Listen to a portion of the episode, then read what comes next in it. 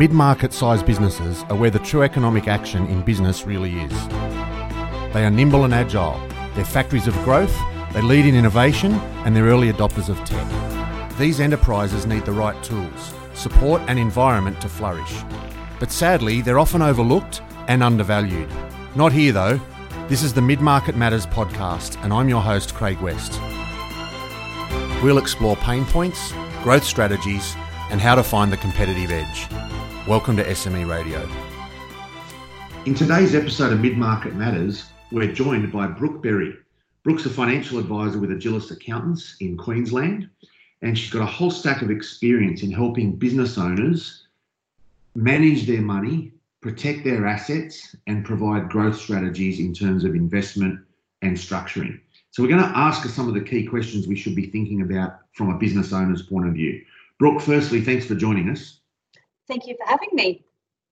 So you've got a fairly strong background in financial planning and applied finance and so on. How did you get to be a financial advisor? Give us a bit of background. Sure. Well, I worked in funds management, so that was my career history, and I actually worked with a lot of financial planners and accounting firms.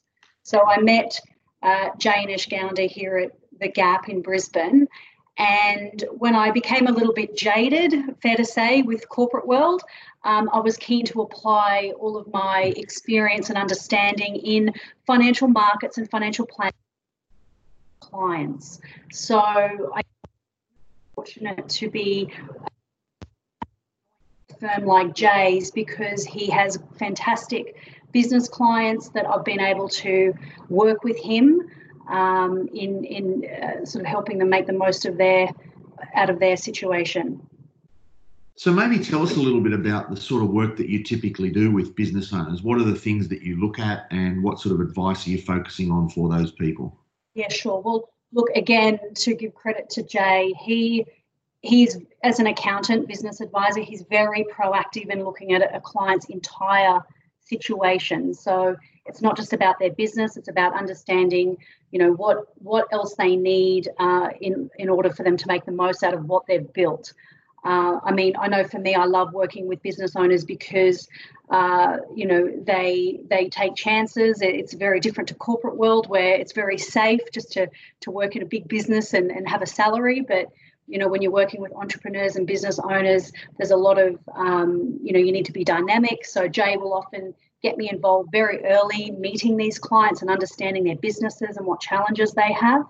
And we're always focused on how we can make the most of their situation long term, not just looking at what's going on over a, a short period of time. So critical to all that, it sounds like, is the coordination of the advice between the accountant, in this case, Jay, that you work with, and yeah. your own advice in terms of the financial planning. How important is that coordination aspect? Well, look, Craig, it is so important because I, so many instances where I, I look at clients who are just towards the end of, you know, they're selling their business, uh, or you know, they're looking at, you know, the end of uh, the end of their business life and wanting to retire. And I often look at these situations and think, wow, if we'd only gotten gotten to them earlier. Um, So I think being involved as early as possible, working working with the accountant, working with these businesses, building up that relationship, because the other element to this, Craig, is uh, you, you clients need to have a high level of trust as a financial planner. They need to know that you're there to to help them and, and certainly add value to their situation. And that's the relationship they've always had with their accountant and business advisor. So I'm kind of coming in and complementing that. Yeah, okay. So you mentioned retirement there and, you know, the fear of them getting out of their business and moving to a completely different world, which is retirement. Yes. How much of that is a barrier? How often do they worry about that? Well, look, from what I've seen with a, a lot of the, the business clients we work with here is a huge part of, you know, and, and they've obviously built up very successful businesses, and a big part of their identity is tied up in in in those ventures and, you know, obviously having staff and, Um, you know, caring a great deal about the, the, the operation. So I've found that, you know, that, that there's almost like a grief period in, in, in that transition, and just also helping them um, feel confident that what's been set up as far as their structures and, and their entities is going to help uh, sustain them in retirement. And everyone's idea of retirement is different. Um, certainly a lot of people are very active. It's not like they just, uh, you know, stop stop doing everything. Um, but, you know, I think we focus a lot on the numbers, but there's a lot of sort of emotional, psychological things that you need to navigate as well. So tell us a little bit more. You mentioned there a couple of times around structure and ownership of different assets. Tell us about that as compared to, you know, what most people talk about is investment advice. You're talking about a structural piece of advice. What does that look like typically? Well, look, I mean, dealing with, with the sort of clients here as we do, they've often got very complex entities and structures, trusts, companies, uh, and the self-managed super fund is often sat sat beside that, but it's it's not really been front and centre uh, from what from what I've experienced.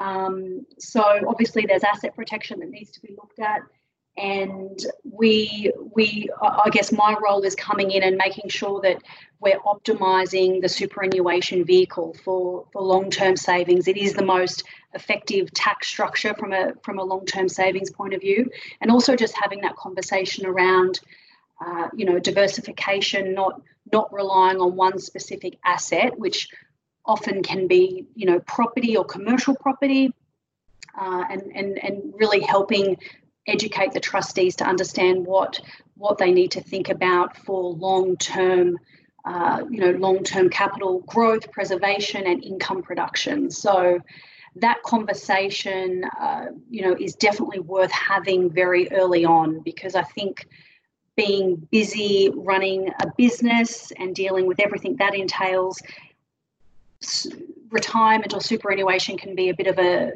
put on the back burner, but the sooner you become more engaged with that, the, the better your end result will be.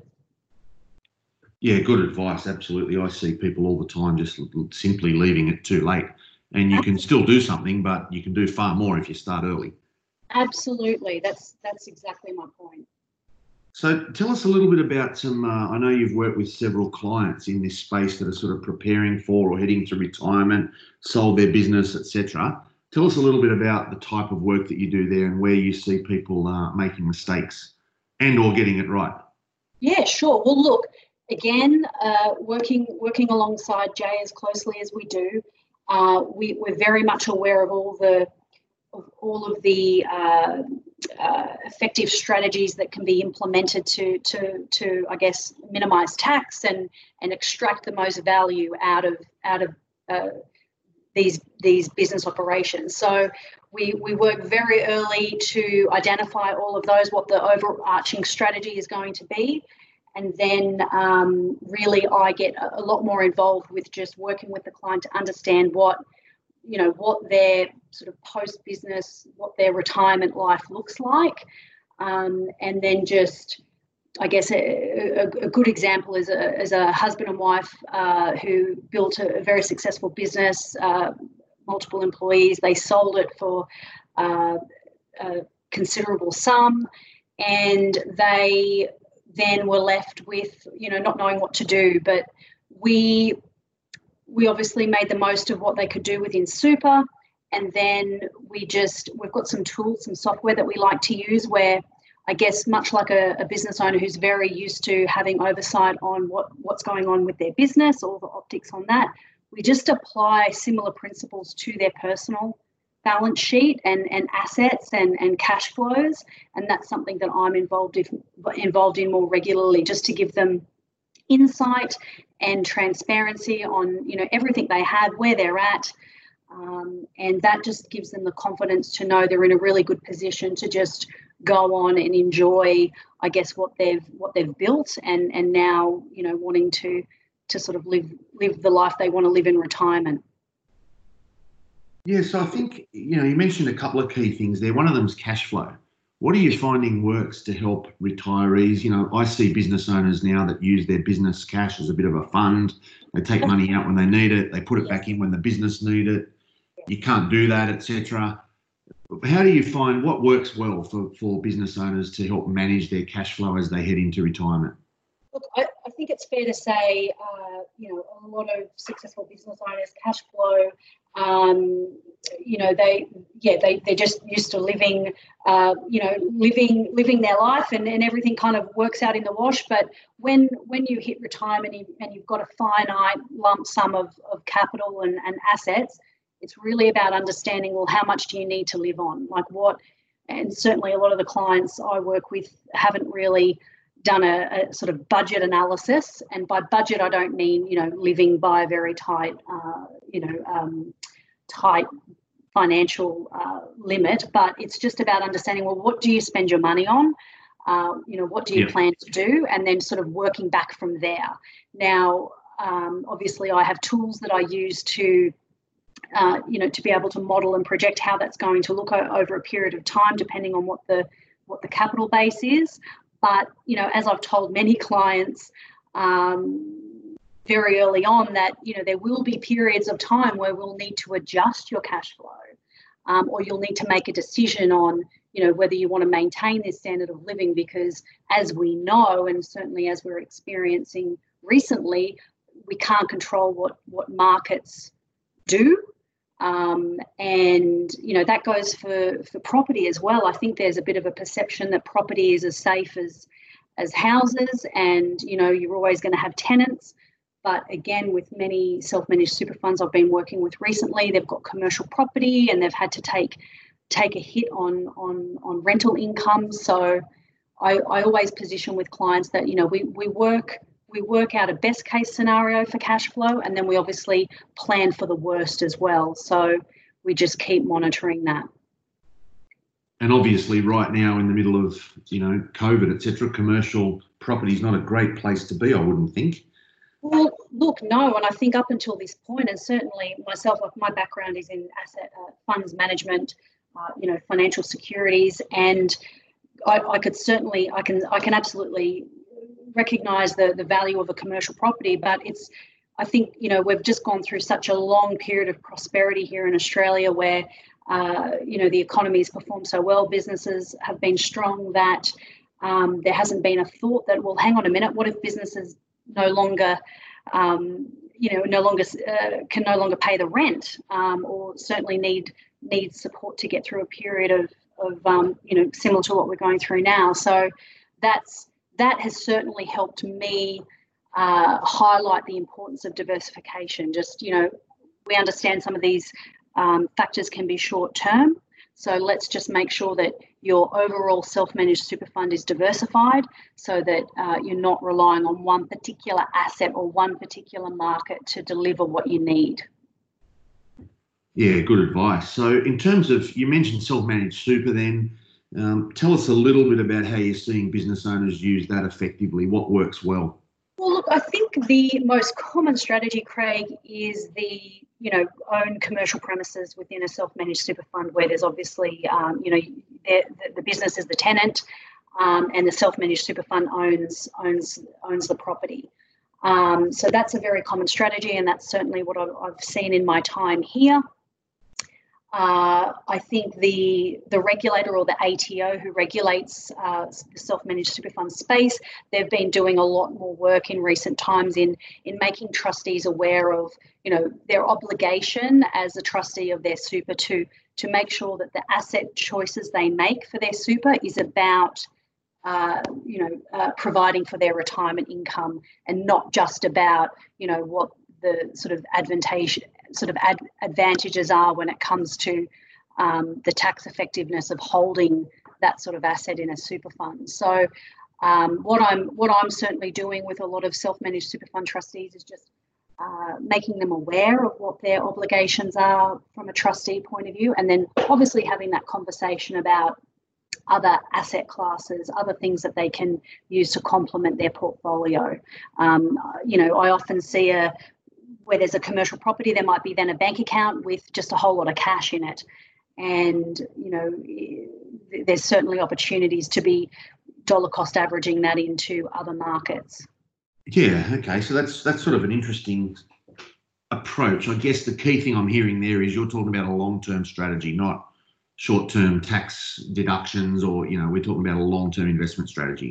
Yeah, look, absolutely. And and, and it's about, and I know Jay does this really well working with with his clients, it's about getting them to think about the future, like what the end game is, because it's so easy for all of us to get caught up in what we're doing right now. And, and obviously as, as business owners, there's a lot of challenges um, to face around that. But, you know, think about, well, what, what what's the end game? Where do you want to be?